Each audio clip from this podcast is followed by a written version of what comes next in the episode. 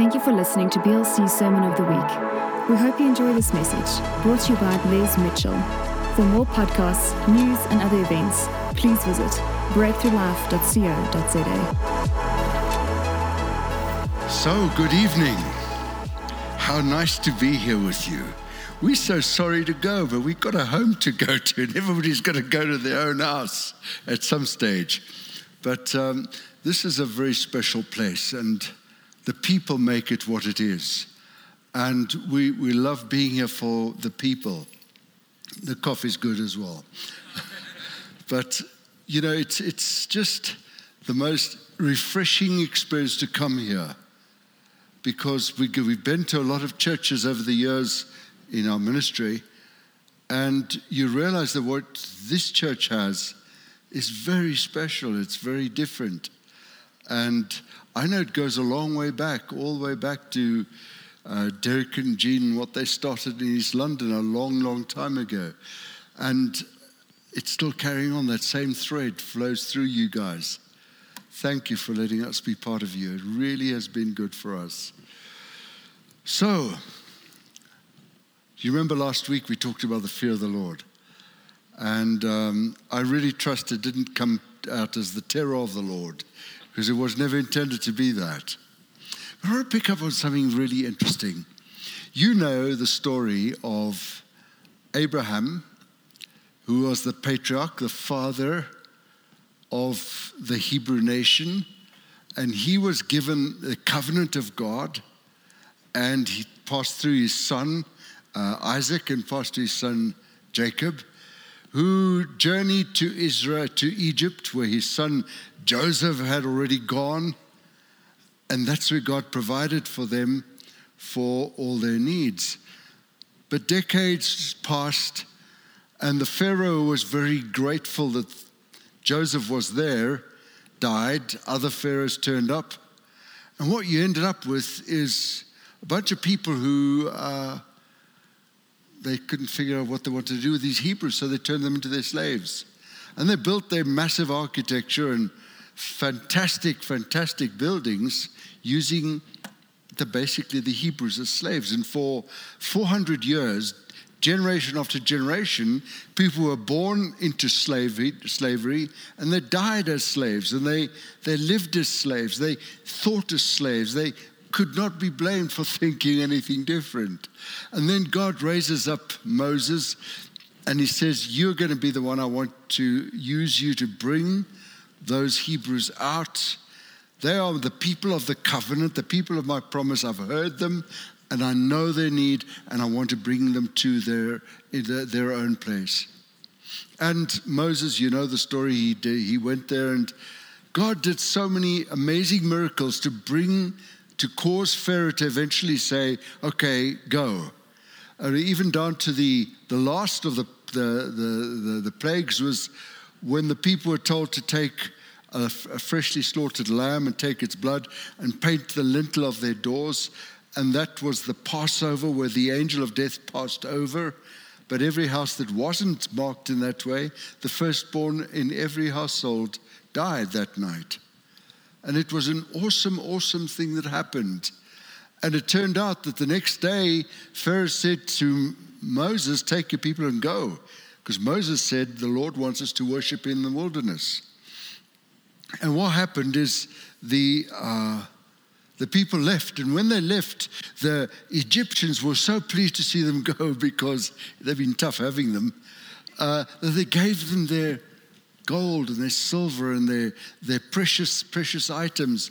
And in a sense, they, they left Egypt with the spoils of the nation without striking a blow because God took care of that. And they arrived at the Red Sea, and you know the story that there was this pillar of cloud by day and a pillar of fire by night protecting them. And then they were aware that Pharaoh was coming to fetch them, and take them back. He changed his mind. And then God told Moses, open up the Red Sea, put his hand out. The sea opened, and all night the wind blew. The next day they walked through on dry land. They got to the other side. Miracle after miracle after miracle. It was awesome. But you see, they were the part of the covenant people of God. And God was fulfilling his covenant with his people. And they get to the other side, the Egyptian army follows them into the ocean, and God tells Moses to shut the ocean over them, and that's the end of the Egyptian army. They journeyed on. Four days later, they're running out of water, and they arrive at a place called Marah. And they get there and blow me down, the water is black and they can't drink it. Just having seen four days before God parting an ocean, they say, it would be better for us to stay in Egypt, to be here and die in the desert. Can you see that when you've been a f- slave for all your life, it's hard to think any differently. You can't think that God might want you to succeed, to, to, to, to see his glorious provision. But God speaks to Moses and shows him to throw a branch into the water and it turns fresh and they have water. But all through the days that go on, every time there was a lack, there was the same thing. Did you bring us out here in the desert to die? And this is this constant battle going on until eventually God sees they have a need to understand. They've seen the miracles, they've seen all the good things that I've done. They need to see me. Because when they can see me, they will not doubt who I am. And so God tells Moses, bring the people, the Hebrews, to the, um, the Red, uh, to, to, to Mount Sinai, where the people are to assemble and meet with Moses, I mean, meet with God with Moses. But the people see this mountain trembling and the trumpet blasts and smoke and thunder and lightning, and they're terrified of looking at God. So they say to Moses, Look, you go speak to God and you come and tell us what he says. We'll do it. Do you see they missed the chance to know God as he is? He's more than just a need meter. He's God, eternal, all powerful, all knowing and they missed the chance. That cost them 40 years in the wilderness, till that whole older generation died off in the wilderness because they couldn't become the people who would inherit the land that God had for them because it had to be inherited by faith. It couldn't be inherited by people who doubted that God was good, that God could do this. And so we came to this understanding last week that we also need to understand the fear of God if we're to not doubt who He is and what He would do and where He would bring us. We see goodness, we see miracles, we see uh, provision, but somehow as people, it's often not enough to convince us that we can trust God. And so we prone to vacillate and get back into, well, maybe I've got to give God a hand, or maybe God actually isn't all he says he is. And what happens, I've come to understand, is that the fear of the Lord vacillates in our lives. And we may have a fabulous conference here, we've had many. And we may have had, you may have had an encounter with God which would have totally transformed your belief system in who He is. And for the next number of days that follow, you can't wait to spend time before this God. You can't wait to see what He's going to do today. You believe without a shadow of doubt that He will accomplish everything He said He would accomplish. But something happens. It does with me, maybe it doesn't with you. But I need to be reminded all the time this God is not one who vacillates in his promises. He's not one who disappears every now and again. So that I've got to put my trust in something else, like the Hebrews did by saying to Aaron, Make us a calf and then we'll believe the calf instead of this chap Moses is up the mountain and won't come back. And so we need this continuous refreshing.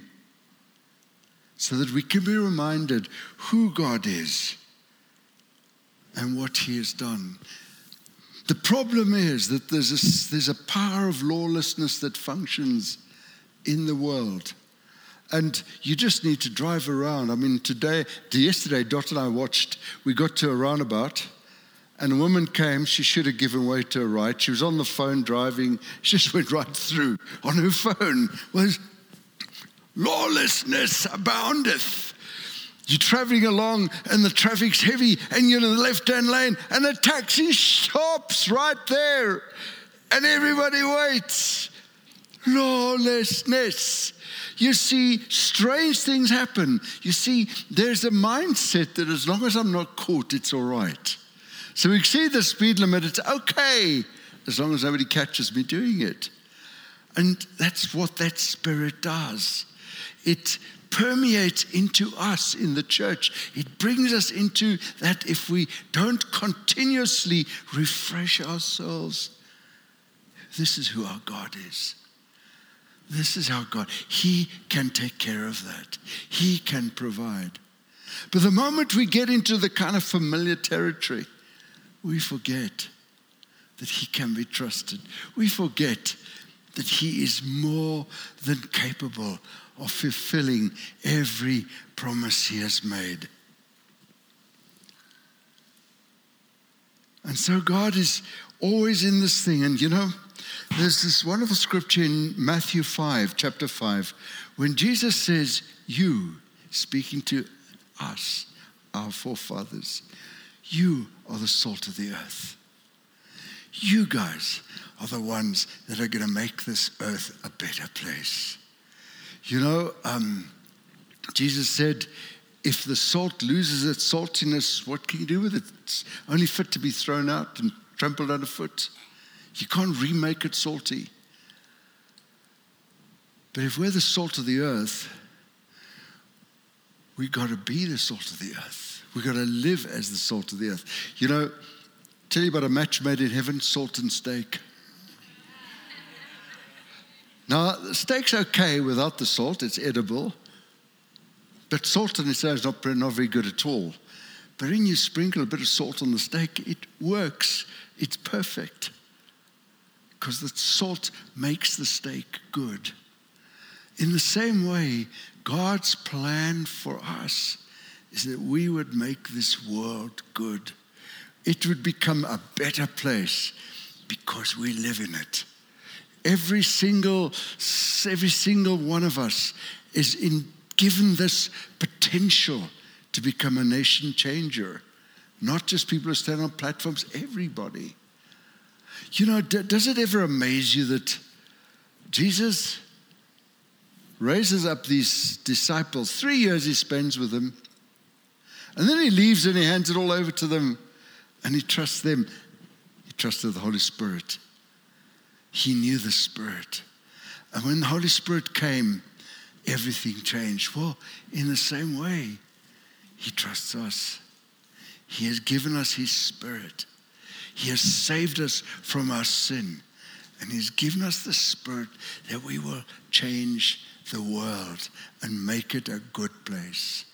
You know, I was so aware this morning, I was up very early praying, and I thought, you know, there are probably loads, probably thousands of people like me who got to preach today and getting before God and crying out to God to come and change the people's hearts. Come and make this worthwhile. I don't want to be an after dinner speaker and entertain people. I want to do something that has eternal consequences, or there's not much point.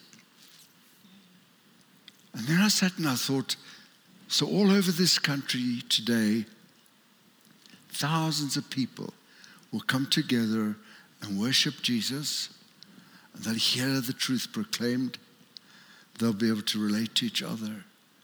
And then I thought, but what changes the nation? We're still not changed. We've got great churches, but the nation stays unchanged. The churches are great. And then I thought, there's something that's got to happen still. There's something, there's another step beyond this one that has to bring about the change that God has purposed. And if you go back and you study the revivals that have taken place in the world, And we see that huge swathes of geographic areas of the world became transformed by the presence of God. And revivals must lead to reformation where change takes place in the way society works.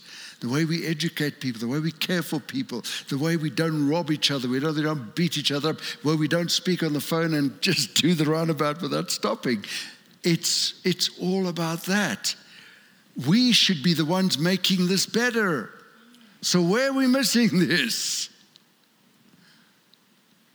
I wonder, for me, it might well be that when I'm in that time of encounter with God, like the conference that I've described, and for probably a week, I live in this place of I could change this world. I could, I could see anything happen in my life. I could see my neighbors change. I could see this change. And people say, let's pray. Oh, absolutely. Let's go to the prayer meeting.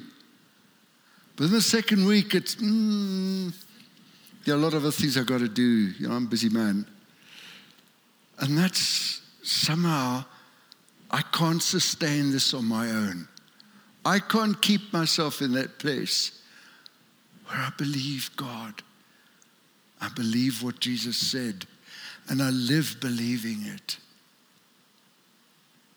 You know, it's great that we meet, it's great that we pray, it's great that we worship.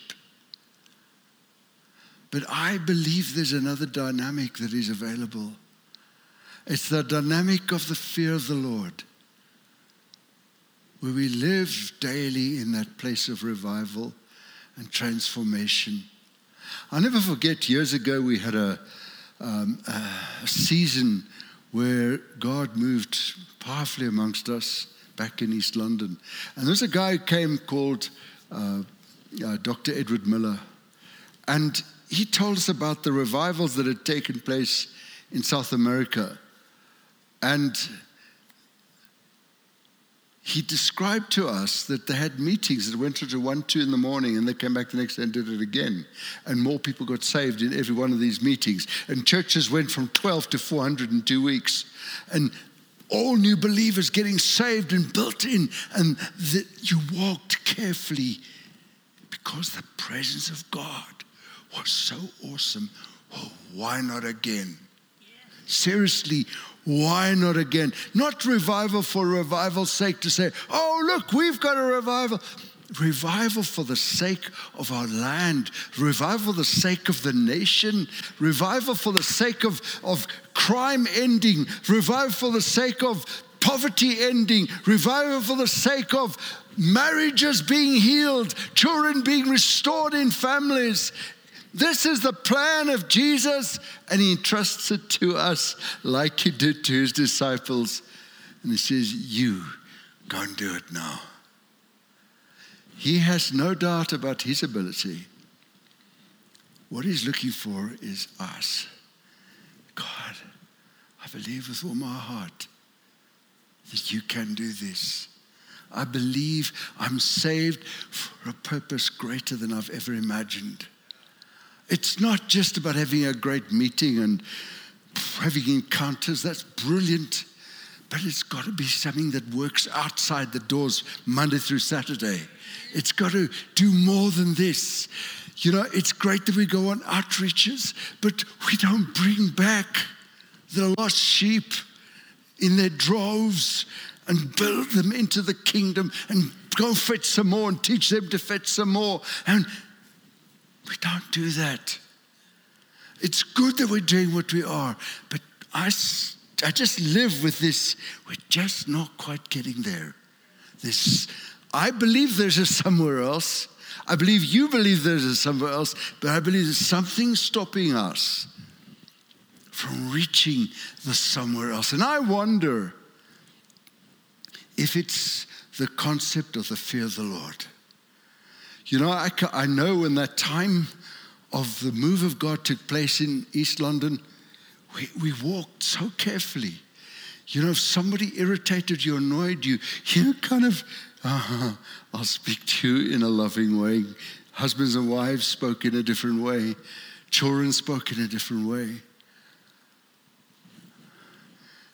Is there a key here? You know, I've, I've been studying the scriptures because I deeply care about believers, I care about the church. And I've come to a conclusion. And I'm not going to force you to believe my conclusion. But what I honestly believe with all my heart is if the fear of the Lord, as Proverbs tells us, is the beginning of wisdom. Boy, we need the fear of the Lord then. We need the wisdom of God. We need to know how God wants to proceed in this nation and wants to proceed in our lives. I really also came to this place of understanding I can't get wisdom unless I believe I fear God. I can't come to Him and be transformed by Him. So Jesus says, You are the salt of the earth. But if the salt loses its saltiness, it's not worth anything. And sometimes I think that, you know, scripture shows us that people say, Where's this God that you talk about? He's not turning up, He's nowhere to be seen. I believe God is waiting for us. He's waiting for us to wake up to the greater purpose that He has for us. He's waiting for us to get ready. You know, Jesus tells us in Matthew 24, He says, In the last days, there'll be a great falling away. Many will be offended because the increase of wickedness. Many in the church will say, I thought God was good, but look at what's happening in this nation. Look what's happening in this church. I'm out of here, it doesn't work. We need the fear of the Lord. We need that daily occurring revelation of who He is, or we can't do this. And I just, I just honestly believe that God wants to do the most remarkable thing in our lives. Because He came to save us, He handed us the mandate to go into all the world and make disciples of all nations and teach them everything he had taught them. We're not doing it. Jesus said, Revelations tells us that the bride of Christ, Revelations 21, is, uh, Revelations 19, let us rejoice and be glad and give him glory for the wedding of the Lamb has come, and his bride has made herself ready. Us, the bride of Christ. Fine linen, bright and clean, was given her to wear. Fine linen stands for the righteous acts of God's holy people. God's purpose for us is to be holy people, set apart for God. Dot was reminding me of the scripture where of the or, or in Revelation said they overcame by the word of their testimony, and they did not love their lives so much as to shrink from death. What's that telling us? They were willing to be martyred for the decision. Do you know that one of the fastest growing churches in the world now is in Iran? The one country that is causing such concern in the world. Yet, there where people will be executed for their decision to follow Jesus or to proselytize and make disciples, but it grows and it grows and it grows and it grows in truth, it grows in, in, in revelation of Jesus. And people say, I, I have seen him. I know him. And even if they kill me, they can't take this away from me. I know what I believe because I've glimpsed the glorious one. Mostly in the West and here. I don't feel like going to church today. Let's have a lion. There's, something, there's, there's some rugby to watch. Let's do that instead. Let's get the tie out and let's chill. Guys, that's not going to change the nation. I hate to tell you that. Do you know that I believe that in all of our hearts there's a secret longing for the reality? I believe it with all my heart. But something's got to happen to catapult us into the place where we say, God, I will die for you. I will literally give up my life because I am sold out on who you are and what you've done for me.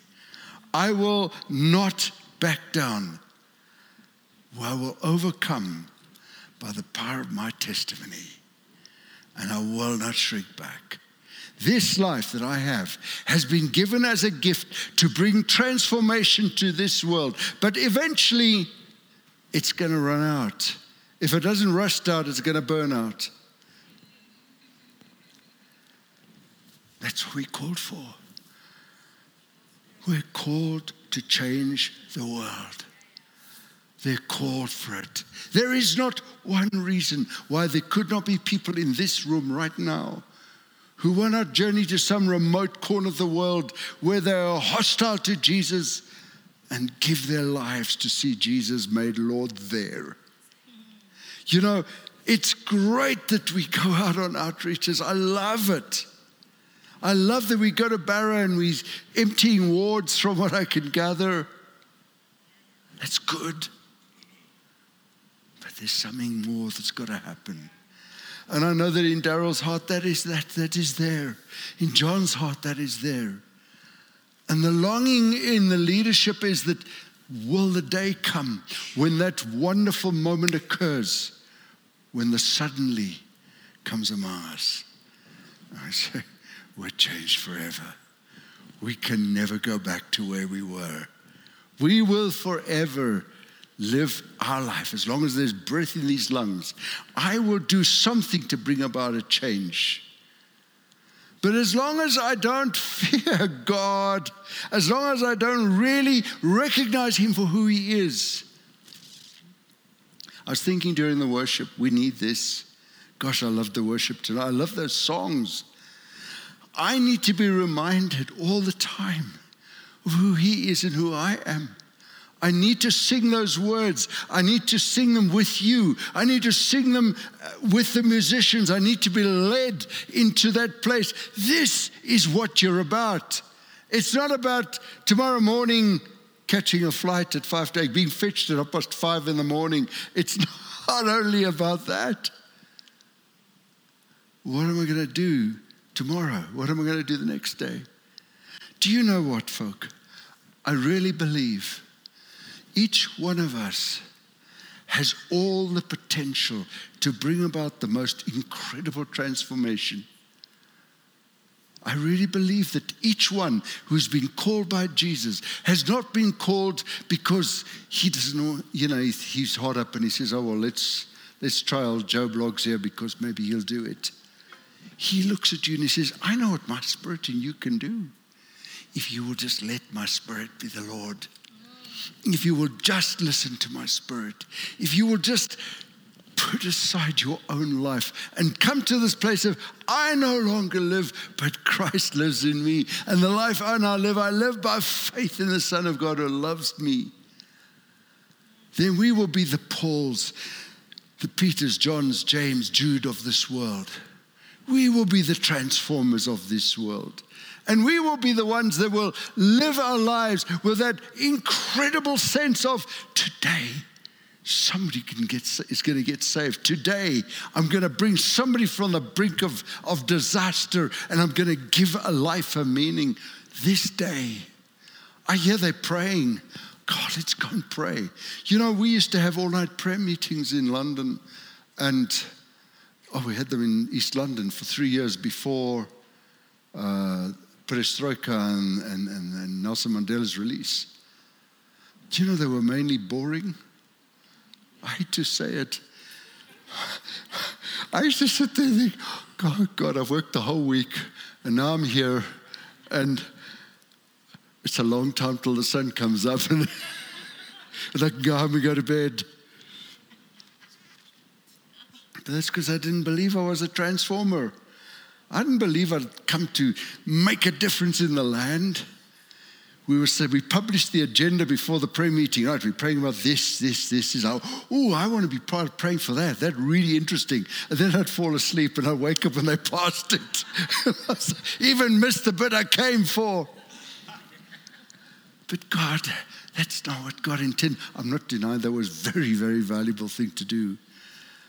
But I do believe it's not whether we have an all night prayer meeting. It's not whether we have great bands on the platform. It's not whether we have great preachers on the platforms. It's whether we are in awe of Jesus. And we stand there and we say, I've come into this place to worship the King of glory. I've come here to join my heart to the hearts in this room to proclaim who He is and how great He is and how much I love Him and how much I am determined that He will be all that He says He is in where I live as well. This morning I took a long time to kind of study the consequences of our falling away from Jesus. Is it possible? Personally, I believe it is possible to backslide out of salvation completely. I don't believe that it's just a free piggyback ride. It's not about the once saved always say, pray the prayer, okay, you're done, hallelujah, let's go. You're getting glory, brother. I don't believe that. I believe it's about my walk with Jesus every day yes. that brings me to that place where eventually I live in such close communion with Him that whether I'm in the flesh or with him, as Paul says, he knows me and I know him.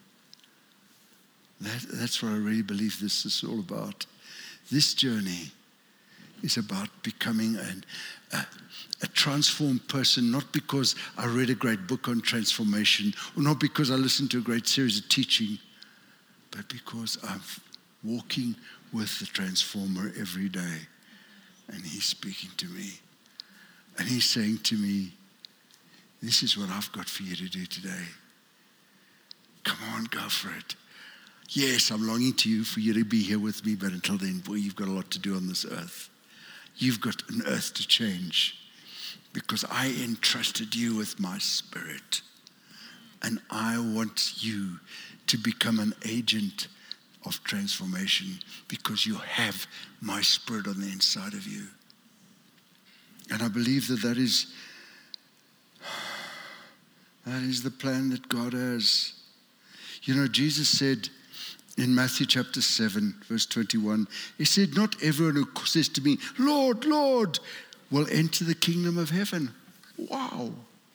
He's talking about people who say, Lord. That means they were in the church, believe they were part of it. But only the one who does the will of my Father who is in heaven. So it's not a question of going back into the law and issuing rule books to everybody. Do this, and you're definitely home dry. But something in your heart says, I want to obey you, Jesus.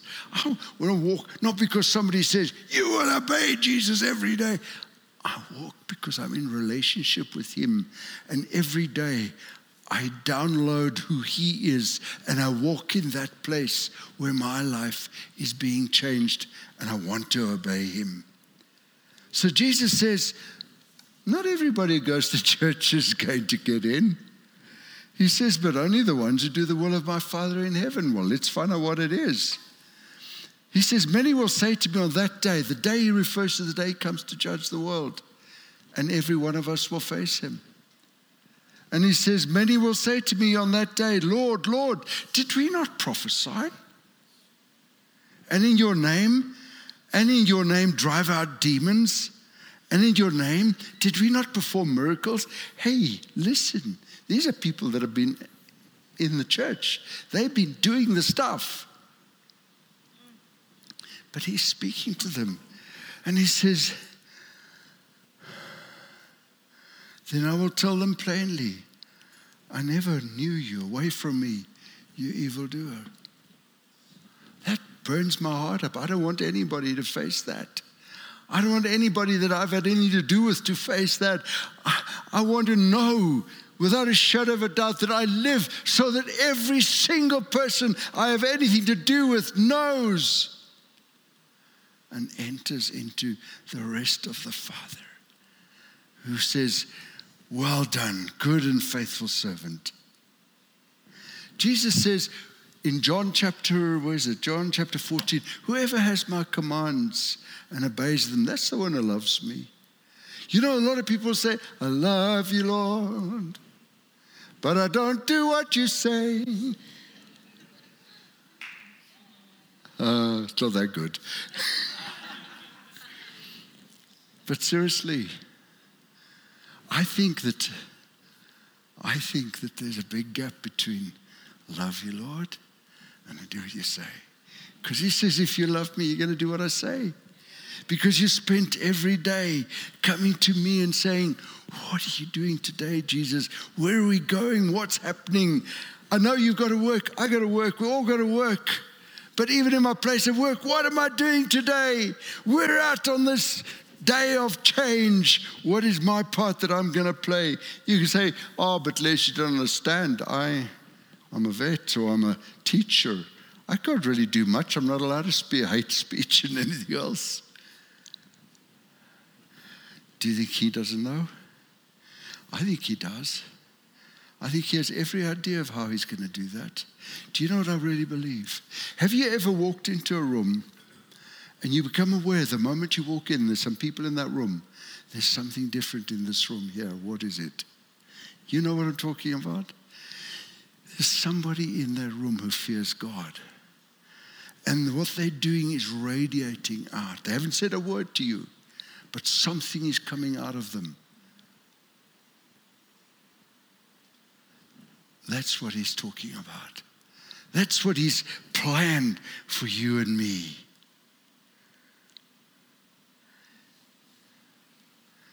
That's what he has purposed for our lives. That's what He wants to do with you and me. And you know, as long as I'm here on this earth, I need to have that in my mind. I'm here as a missionary, I'm here with a purpose. I'm here to change the world. I'm here to transform. None of us have a boring job. None of us have a boring job if Jesus is part of that job. If Jesus is running it, it's exciting and it's going to bring about transformation. Could it happen that, like in uh, Iran, we will have to pay for our decision to be obedient to Him? Very possibly. You know, uh, I, was, I was reading um, a report yesterday of um, an actress in London. She was in a West End production. She was a believer. She is a believer. And four years ago, she posted a scripture on Facebook.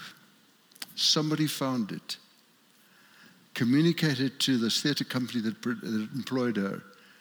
She was fired from her top position, and her agent dropped her. Why? People are terrified of the liberal element in the world who are now calling the shots. Guys, it's our turn to call the shots. It's our turn to transform this world. We have to decide what am I called for? I don't want to just go to church for every Sunday for the next 50, 60 years and then say, well, that's it, I've done my part. You're called to much more than that. You are called to do the greatness of God. And I have no idea what it's going to cost you. But I believe we can say with all our heart, I trust you, Jesus. That I can say, despite everything that might happen, it is well with my soul. I am safe in Jesus, and I have nothing to be afraid of. And that's where I believe we need to be with all my heart I believe that we need to. Paul told Timothy in Timothy, 1 Timothy chapter 4, verse 1 and 2, he says, The Spirit clearly says that in later times some will abandon the faith and follow deceiving spirits and things taught by demons. Hey, he's talking about us. And some are going to do that. Such teachings come through hypocritical liars whose consciences have been seared as with an hot iron in 2 Timothy chapter 4, verse 3, he says to Timothy, For the time will come where people will not put up with sound doctrine. Instead, to suit their own desires, they will gather around them a great number of teachers to say what their itching ears want to hear. They will turn their ears away from the truth and turn aside to myths. If we keep the fire burning, if we, as the church of Jesus Christ, retain the element of God in the midst of this place. If when people meet you and me at the coffee or anywhere else, they're meeting the presence of Jesus and they look and it gels with the presence of Jesus in them, and we create an explosion of joy, that keeps us alive.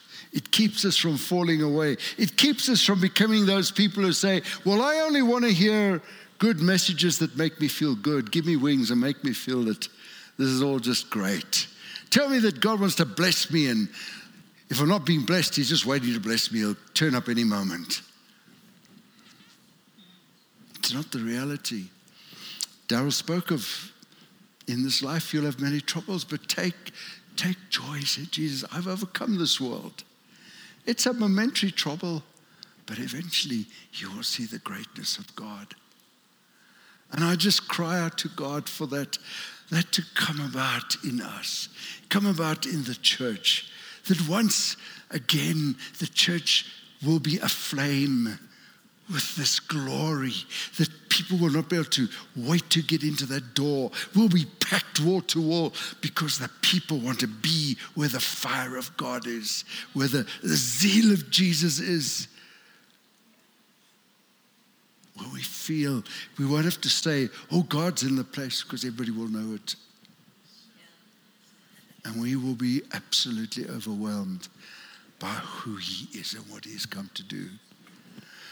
Finally, Jude, the brother of Jesus, our Lord, Jude chapter 1, verse 20, Jude says, But dear friends, by building yourself in your most holy faith and praying in the Holy Spirit, Keep yourselves in God's love as you wait for the mercy of the Lord Jesus Christ to bring you to eternal life. He understood. What's it like to know your brother is God? You know, did they argue as kids? Did they fight? Did they, hey, that's mine. Oh, now, now it's my turn. Mom! Or what did they do?